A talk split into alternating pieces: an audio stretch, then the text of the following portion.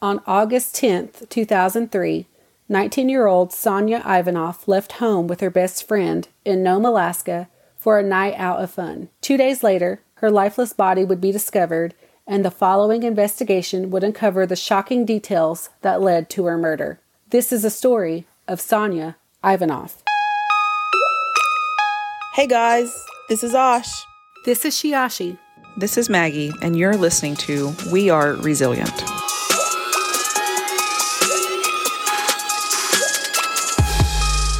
I swear, Maggie, you sound the same every time you do that. It was perfect. Yeah, it's the same words every time. And you've mastered it. well, in other news, I had accidentally set my hair on fire trying to make a ribbon skirt. How'd you do that? I had my hair in a ponytail and it was flipped over my head, and I tried to light the thread ends. It caught my hair, and my hair just went whoosh. Oh my god. Oh I mean, fortunately, my hair's layered, so I can't really tell where it caught fire. So my entire house smelled like burnt hair for a good couple hours. It was it was pretty scary. You know, I've actually accidentally sucked my hair up into the backside of the blow dryer, and I could feel crunchy pieces of hair and had to go through my hair and actually cut pieces out. Oh, how did you get it oh. sucked into the back end of the blow dryer? I don't know. It's like, how do these things happen? My house was like yours, and it smelled like burnt popcorn and burnt hair for a good few weeks. Well, now I don't feel as bad because these freak accidents happen. But my new motto now when I do my ribbon skirts is never a ponytail, always a bun. TM. All right. Well, I guess that's enough of uh, chit chat about burnt hair. What do you got for us today, Osh? I'll go ahead and get started. If you get lost, hopefully I can tell this story as well as I can. But again, it kind of takes a bunch of left and right turns. Sonya Ivanoff is a 19 year old woman who lived in Nome, Alaska. She had six, six siblings and was described as a fun and goofy person who loved to live life to the fullest. She was born on April 13th, 1984, to her parents, Larry and Maggie Ivanoff. She was well known as a prominent person in the community, and her community was very small kind of like Cherokee, you know, everybody kind of knows everybody. She was known in the surrounding communities as a good basketball player. She was very athletic. She was a native girl, and she was just well known and well respected by so many people. In 2003, she had just moved to Nome from Unalakleet after graduating high school in 2002 with her best friend Timory. Sonya was saving up her money to attend school in Hawaii the following fall. The story takes place in 2003, and so she's the same age as me, and so it's like mm-hmm. you can kind of connect to the story with like how her how she was Yeah. living her life. Her and her best friend had moved away, and you know she was wanting to attend school in Hawaii where it was warm to get away from Alaska. Nome has less than 4,000 people that live there How many? less than 4,000, so it's really small. And Nome is known as the finishing point for the Iditarod Trail sled dog race. Oh, that's cool. Yeah, so it's, it's the finishing point. It's the finish line. Nome is closer to Russia than it is to the United States, and it's it's a, Oh. it's small compared to cities in the lower 48. But in Alaska, this was a big city. The village of mm-hmm. Unalakleet, where they were from, was small and surrounded by the ocean on one side and a river on the other. It was located about 150 miles from Nome. She was proud of her heritage and her family was proud of her. She was working at the admitting office at a local hospital in 2003 at the time this story takes place. Did Dateline cover this story? Because I feel like I've heard this before, either from the episode or maybe a podcast. Yes. Okay, so I have heard the story. Um, on August 10th, 2003, Sonya and Timory left home for a night out with, at a friend's house where they were playing board games and just hanging out. It was just before 11 o'clock p.m. when they started their night because you see, it was summertime. And in Alaska, the sun sets right before midnight. Oh, that's wild. To me, that's like hard to comprehend, but this is Alaska. So around 1 o'clock a.m., Sonya decided to head home since she had, she had work the next morning. Timory decided to head over to another friend's house, so they parted ways by saying what they always say to each other, peace out, pal. And that was the last time Timory saw her because she never returned home. When Timory made it home around 5 a.m., Sonya was not there. These two were super close and they shared everything together, including a bed. So when Timory got home and Sonya wasn't there, she assumed she may went to another friend's house or something. You see, this was before they, we all had cell phones, and she assumed she would hear from her later in the day, but she never did. You know, in 2003, you want to think that we had the accessibility to phone technology that we have today, but we just didn't back then. It's just when someone goes missing, I'm sure, and we've seen this from other cases, that it's a lot harder to find them or know when they're missing. Yeah, when I read that, that was like, wow, I couldn't imagine to not be able to pick up a phone, call, or text to see where people are. And there's even apps that you can, you know, with with your family that you can like mm-hmm. see where they're at at all times based off their cell phones. And back before cell phones, people probably went missing long before anyone noticed because you don't have that constant communication. Yeah, and that's kind of what happened in this case. Um, Timmerie called her work, but they said she never made it in that day. As the day went on, Timmerie was getting more and more worried. She even called the police department to see if she'd been picked up or arrested, and she hadn't been, so even more panic sets in because it's just not like Sonya to not check in. Timmerie finished up her day her job and went to the Nome Police Department, who was an all-white precinct and had the reputation of not taking crimes against Alaska Natives seriously. She was scared to even be there. She was young and didn't even know how to begin. Like, how do you go to a police station and say, like, my friend's missing, I don't know where she's at? Please help. Like she was she was terrified. She told them she hadn't seen her friend and she thinks she's missing. And the police officers took it as a joke, saying, Oh, are you sure? You sure she's not still out partying? That's probably what's going on. See, I will never understand that kind of response because when people report family members missing, to me it feels like there's a lot of hesitancy and to be sure, make sure that they're missing, or they probably went through all these factors before they reported them. And at this point, she's called Sonya's family to see if they heard from her. Now, her family began to get worried as well. When they first heard Sonya hadn't come home from Timmerie, they thought, well, maybe it's just teenage girl drama and Sonya doesn't want to be around Timmerie right now but it's just not like her to not report to work. Now her parents are out searching for her, as well as looking and asking people if they've seen her. They think of one guy, and his name's Kunik. Kunik and Sonya, they kind of talked, dated a little, but he just really wasn't her type, so they were never serious. Sonya's dad goes to the same police department and told them the same story and wanted to know if they had any information on where Kunik may be. They were all unconcerned with the issue. Now, Sonya's boss calls, letting them know that Sonya never came to work until they finally step up and start looking into where Sonya may be.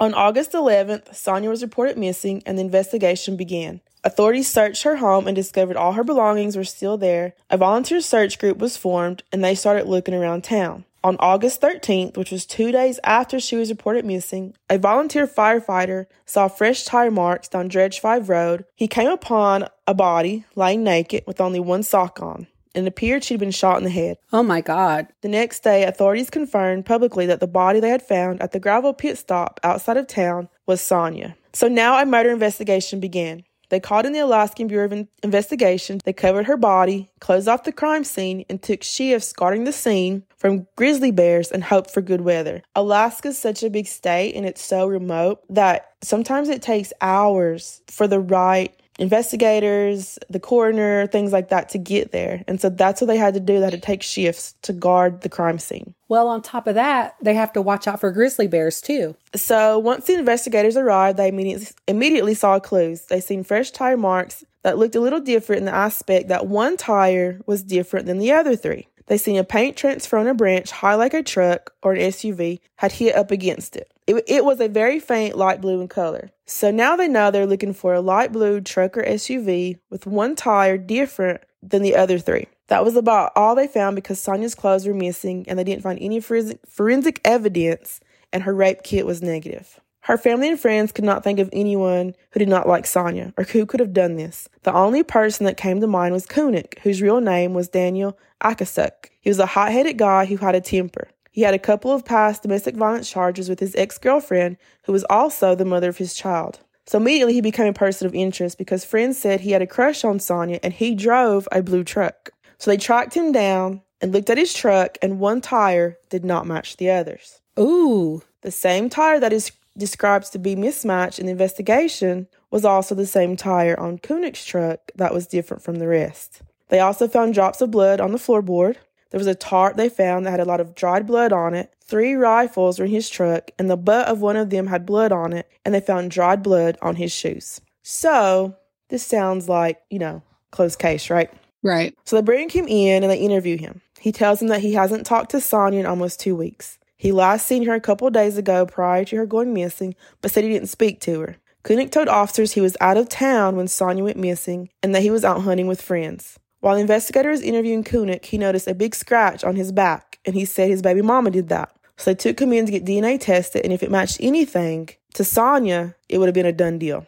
Do you remember any of this, Maggie? Yes, I literally just watched this episode, which is why I'm not saying anything because I will totally ruin it. oh my gosh. Okay.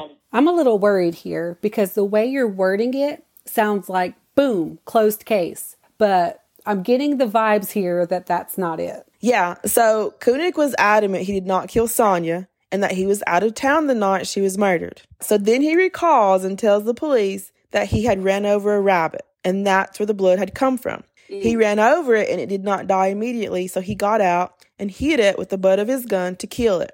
Or the blood on the floorboard could also be from a porcupine because he shot and killed one while hunting. So he just has all this animal blood in his mismatched tired truck. That matches the crime scene. Yeah. I mean, he okay. likes he liked Sonya. He drove a truck that matched the evidence at the crime scene. He knew the area well and he had blood in his truck. So, you know, it's the perfect suspect. But, you know, if that was animal blood, they could probably test it and find out pretty quickly. And they do.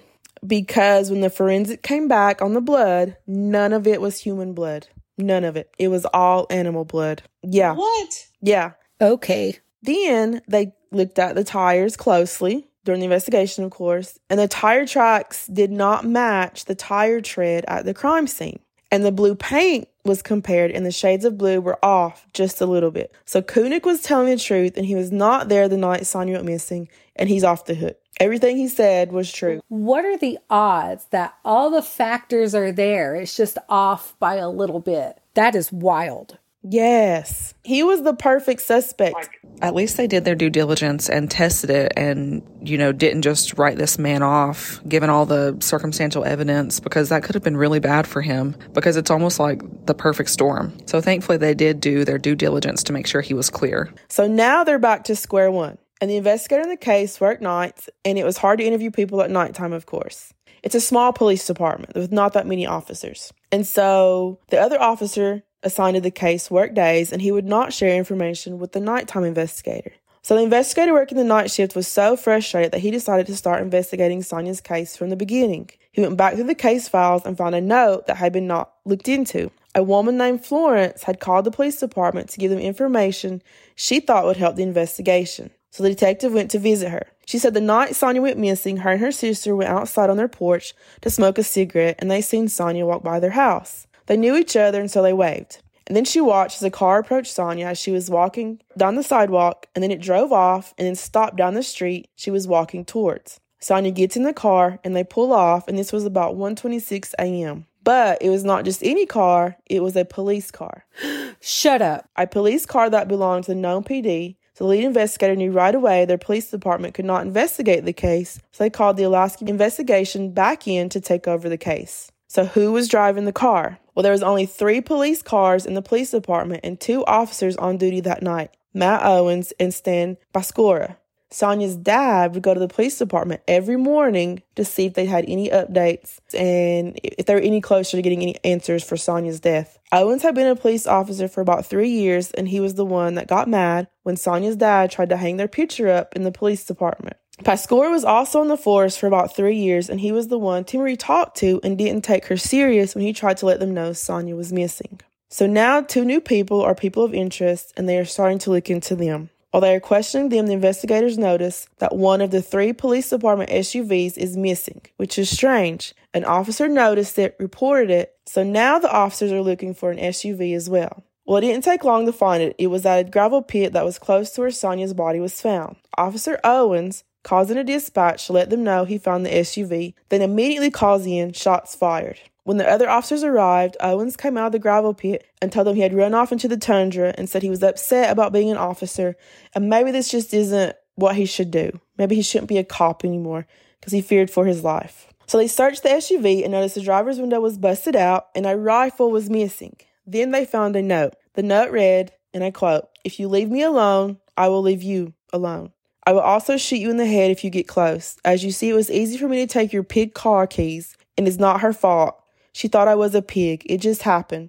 She was just a person, and I just wanted to see if I could that night. The note also had Sonya's photo ID attached to it. And so The Alaska Bureau Investigation want to bring in the two officers that were on shift that night, Owens and Pascora, to question them about that night. Well, Owens was shaken up about getting shot at, so he went to a therapist instead of going to Anchorage to be questioned. You see, these two cops are still working while being investigated. Pascora went first and told them about his shift. His work and time was accounted for. Matt Owens goes to be questioned five days later. They ask him about the night Sonya went missing and ask him to review his shift. They asked him if he picked up Sonya that night and he denied it, but investigators knew one of them was lying, based off of Florence's account. So investigators start asking about Owens in town. He is known to be, bring friends on ride alongs, even though he was told not to do that. He was known for picking up women in his police car and having sex with them. Women started reporting that he would follow them in his police car, then go ahead of them and cut them off on their path. It matched the story Florence told investigators, and Owens adamantly denied ever doing those things.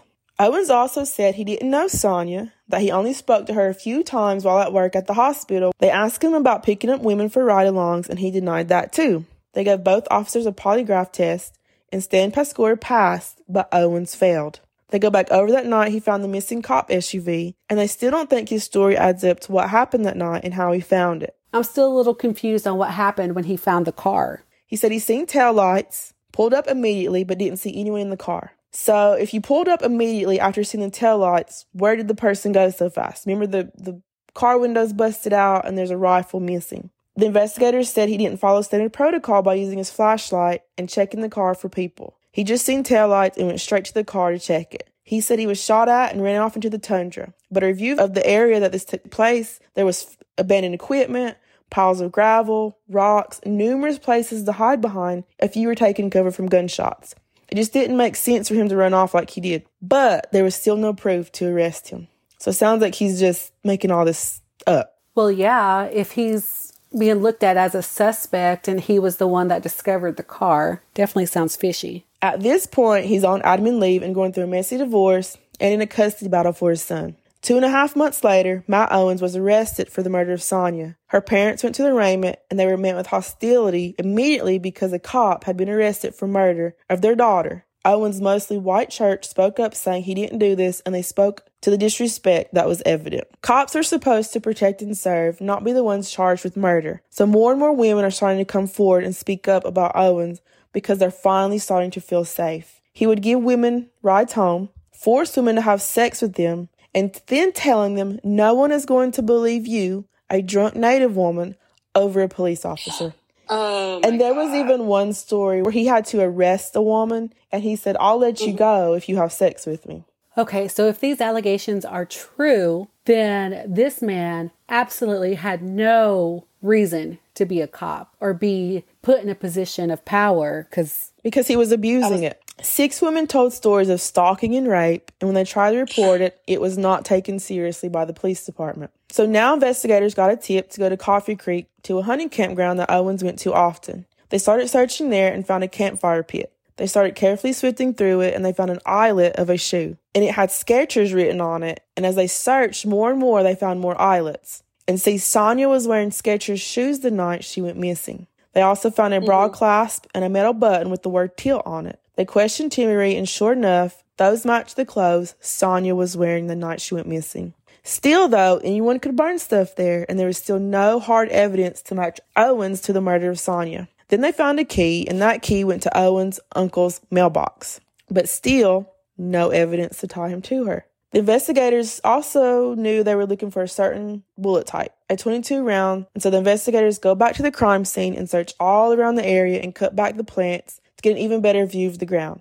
They found the shell of a bullet and narrowed down the type of gun used. And so the first place they decided to look for this certain type of gun was to start in the evidence room of the police department. And it's pretty accessible to anyone in the police department. Pretty much, if you work there, you can get into it. They found a Jennings gun that matched the bullet that was used to kill Sonya. So the gun that was used to kill her was in the police evidence room already. Oh my gosh. The prosecutors built a pretty solid case against Owens in the courtroom, but Owens maintained he did not kill Sonya and had a pretty aggressive attorney. He stated a cop may have killed Sonya, but not Owens. It could have been Officer Redburn, another cop on, on the force. The defense stated he had a motive because Owens had been having an affair with Redburn's daughter. So they're just going to point their finger at a random man who has no evidence linked to him whatsoever? Well, it worked because the d- judge declared a mistrial because the jury was deadlocked. Owens was not guilty, and no closure for the murder of Sonya was made that day.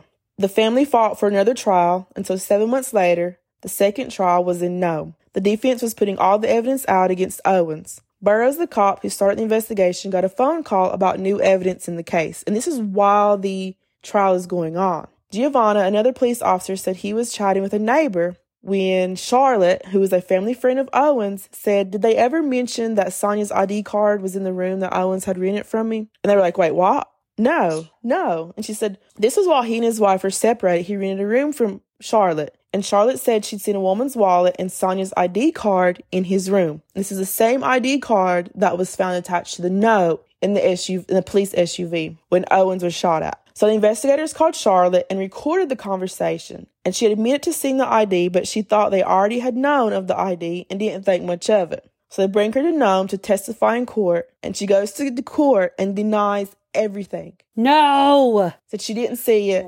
doesn't know anything about it. But then they play the tape of the recorded conversation, and that sealed the deal. The jury finds Owen guilty of the murder of the death of Sonya and was sentenced to 101 years in prison. He was found guilty of murder in the first degree and tampering with evidence. He still says he did not kill Sonya and he did not get a fair trial. He still denies everything, picking up the women and having sex with them. He said he never did that. However, prosecutor Richard Svobodny asserted Owens committed the murder and a few weeks later staged the theft of a patrol vehicle where an ominous note addressed to the police department was found. He tried in every way to take the focus and the heat off of him. I'm sorry, real quick. So the lady who saw Sonya's ID in the room Owens rented admitted to it and they got up on the stand and said, "No, I you know, I never said that." Did we ever learn why she denied it on the stand? Because she was his family friend. Oh. Yeah. Well, I'm glad at least at this point we know that justice was served and that the man who murdered Sonya is in prison. What I just hate is how murky the waters are when it comes to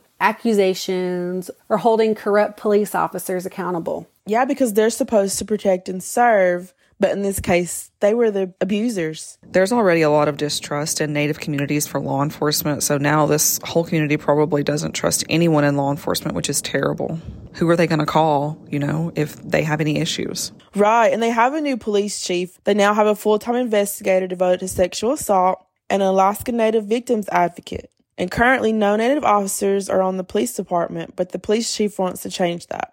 So, what about the tire marks that was at the scene? Oh, yeah, I forgot about that. Well, they were unrelated to the murder case. A couple had stopped there to use the bathroom, not knowing that they were close to a murder site. Isn't that crazy? Oh my gosh. Yeah, that's crazy. The funeral for Sonya had so many people in attendance. They had to have it at their high school gym in her hometown. Sonya's family misses the funny, full of life, and kind Sonya they lost. They will never get her back, and their lives are changed forever. On April 27, 2007, Sarah Palin signed the Sonya Ivanoff Act into law. The law mandates the maximum sentence for first degree murder when committed by an on duty police officer. I don't remember if you said this or not, Osh, but I'm pretty sure the speculation was that he actually pulled up to her in his patrol car and propositioned her for sex because she said no to a police officer in his police car. So he knew that he would be implicated and that she could tell someone what he did, and that's why he killed her. Yeah, she did. She denied it and told him she wouldn't do it. You're exactly right. That's why he did it. Yeah, and he still denies it to this day.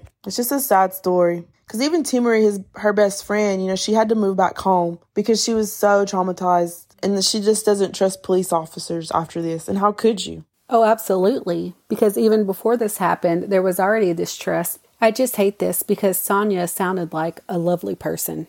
Sonya Ivanoff was taken tragically too soon at the hands of someone who was supposed to protect and serve. Her parents want her to be remembered as someone who was a goofball, a great basketball player, a ray of sunshine, who loved her heritage. She loved her family, she loved her friends, and she is someone who was tragically taken. Thank you for listening to We Are Resilient. For links to information found for this episode, you can follow us on Facebook and Instagram at We Are Resilient Podcast. Send us an email at weareresilientpod at gmail.com or visit us at www.war-podcast.com. Shkeet.